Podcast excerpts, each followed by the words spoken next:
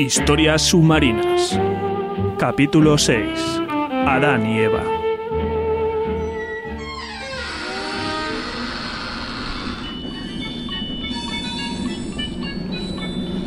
Atracciones Ryan. 1953. Hola, ¿cómo estáis? Me llamo Andrew Ryan y construí la ciudad de Rapture para niños como vosotros, porque el mundo de la superficie ya no es seguro. En la superficie el granjero ara la tierra, ofreciendo la fuerza de sus brazos por una tierra propia. Pero los parásitos le dicen, no, lo tuyo es nuestro. Somos el Estado, somos Dios, queremos nuestra parte.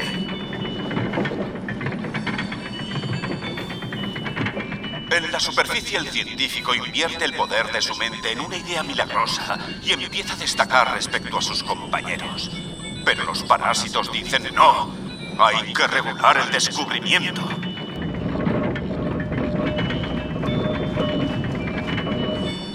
En la superficie, vuestros padres buscaron una vida propia, usando sus grandes talentos para conseguir todo lo que necesitáis. Aprendieron a vivir con las mentiras de la iglesia y el gobierno. Se creían los reyes del sistema, pero los parásitos dicen no.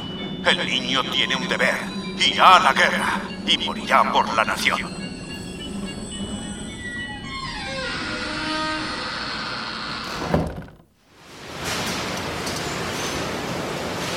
Empresas Ryan. 1953. Pretende adoctrinar a los niños con ese parque de atracciones. Que los niños le tengan miedo al mundo de la superficie. Condicionarlos, Brian. Condicionarlos. ¿Y eso te parece pasarse, Kate? ¿Qué, qué, qué quieres decir? Durante todo este tiempo he visto muchas cosas, pero lo último le quita a uno las ganas de seguir aquí abajo. La gente está muriendo y nadie hace nada. puede seguir así. Llevamos mucho tiempo aguantando esto. Hay justicia. Hay que rebelarse. ¿Cuántos cadáveres vamos a tener que desenterrar? En la estación de bombeo 17, cerca de Sinclair Deluxe, ya sabes, los hoteles y apartamentos de Augustus Sinclair. Bueno, un niño ha aparecido calcinado dentro de un conducto. Pero, ¿cómo? Si reparamos los últimos desperfectos que se habían producido en esa zona. No lo niego, pero esa zona está muy deteriorada. Los obreros lo llaman el abismo de los pobres. Hay revueltas constantemente. ¿Y qué hay de los padres del niño? ¿Alguien les ha dado la noticia?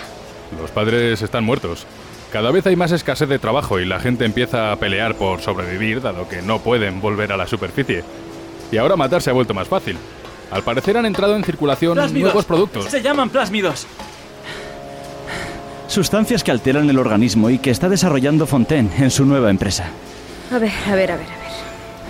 Más despacio, Spencer. Acabo de enterarme de que un niño huérfano ha muerto. ¿Y ahora me vienes con esto? ¿De qué se trata? Eh, eh, sí. Hola, hola, Brian. Hola. Verás, veréis. Durante los últimos dos años he estado trabajando con los doctores Tenenbaum y Suchong en la investigación de un gusano marino. Mi tema favorito. Ese gusano contiene células madre capaces de regenerar cualquier parte del cuerpo humano. Incluso tiene el poder de cambiar su ADN y sus genes con los procedimientos adecuados. Oh, espera, espera. ¿A dónde quieres ir a parar, Spencer? Eh, Sí, sí, perdona. Hace solo unos meses conseguimos sintetizar ciertos compuestos a partir de las células del gusano. Los plásmidos. ¿Y esos plásmidos pueden matar a una persona? ¿Como cualquier arma? Pueden hacer mucho más. Veréis, todo empezó en un laboratorio. Este descubrimiento es muy importante. Ya lo verá, señor Fontaine. Eso espero. Esto está tardando más de lo que esperaba. Tenenbaum cree que los genes son la respuesta a todo. Son la clave. Suchong cree que los genes son importantes, sí. Pero el control de la mente del sujeto, el condicionamiento de la sinapsis, eso es más importante. El que controla eso, controla todo. Eso me gusta. El condicionamiento me resulta muy interesante. He leído sobre eso en algunas revistas. Los nazis incluso llegaron a utilizarlo en sus experimentos. Reserve su entusiasmo, Frank.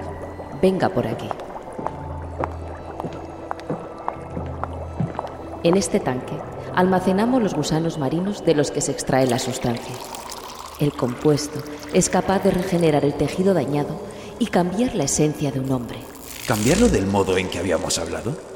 Nuevas capacidades y ese tipo de cosas. Sí, lo usamos en un primer momento con nuestro sujeto de pruebas, el señor Bauman. Le costó adaptarse a la recombinación genética, pero conseguimos nuestro propósito. El sujeto echaba rayos por las manos, algo sin duda inestable. Joder, ¿cómo lo han conseguido? El secreto está en esta jeringuilla. Yo lo llamo Adam, porque del mito de Adán nació la vida de la humanidad. Esto también trae vida. Destruye las células dañadas y las sustituye por células nuevas. Podemos manipular las células madre, cambiar sus genes para que hagan cualquier cosa, transformar a un hombre en una mujer, hacerlo más alto, más fuerte, más inteligente, posibilidades infinitas. Eso suena bien. Lo que Tenenbaum no le cuenta es que tiene algunos efectos secundarios. Marcas en la piel y lesiones en la cabeza como pequeños bultos. Por sobreproducción celular del organismo. Nada que no podamos controlar. Por no decir que Adam debe recargarse constantemente para que el sujeto pueda seguir usando esas habilidades. Eso no es un problema, doctor Suchon. He diseñado un cargador. Lo he llamado If. Adán y Eva. Muy ingenioso, doctora. Pero Suchong cree que Adam podría ser adictivo. Mi estudio de los seres humanos muestra que cualquier cosa que causa un cambio rápido en la gente hace que se vuelva adicta. El organismo desarrolla una necesidad y desconocemos los efectos a largo plazo. Que sea adictivo es la mejor de las noticias si queremos vender más. Sigan con esto, será muy positivo para ustedes. Muy positivo. Joder, esto es muy gordo. ¿Ryan sabe algo de todo esto? ¿Estás de coña? Ni siquiera sabe que hemos estado utilizando sus laboratorios para eso. Claro que ahora nos hemos pasado a la empresa de Fontaine, Fontaine Futuristics. Bueno, no tardará en enterarse. Con lo que le gusta el dinero a Fontaine, seguro que en cuanto solucione los efectos secundarios, lanza una campaña de publicidad.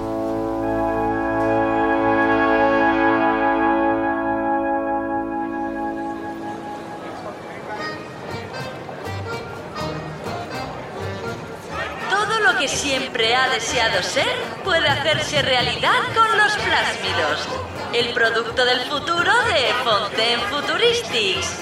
Muestras gratuitas de Crece Pelo, Super Deporte, Electrorayo, Super Cerebro, Potenciador Muscular Más Bruto y atención al plásmido incinerador.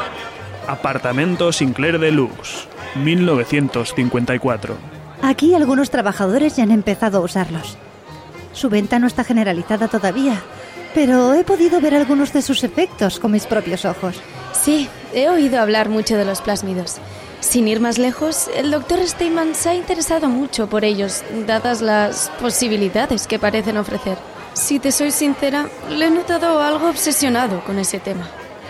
Ese Steinman no me transmitió mucha confianza que digamos la última vez que estuve en su consulta.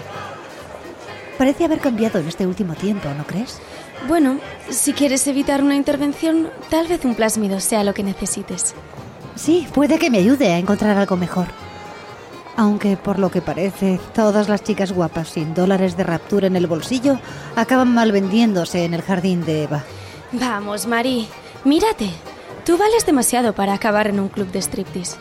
¿Eso crees? No lo sé. En mis sesiones con esa psicóloga, la doctora Lam, ya sabes, le hablé de mis dudas acerca de Raptor. Mis dudas acerca de Ryan. ¿Qué hay de las personas sin trabajo? ¿Y los niños huérfanos? Sí, es cierto. Cada vez son más. Y no creo que Ryan abra un orfanato, a no ser que vea negocio en ello. Si nadie pone soluciones a esta situación, se hará insostenible. Tengo miedo, Joana.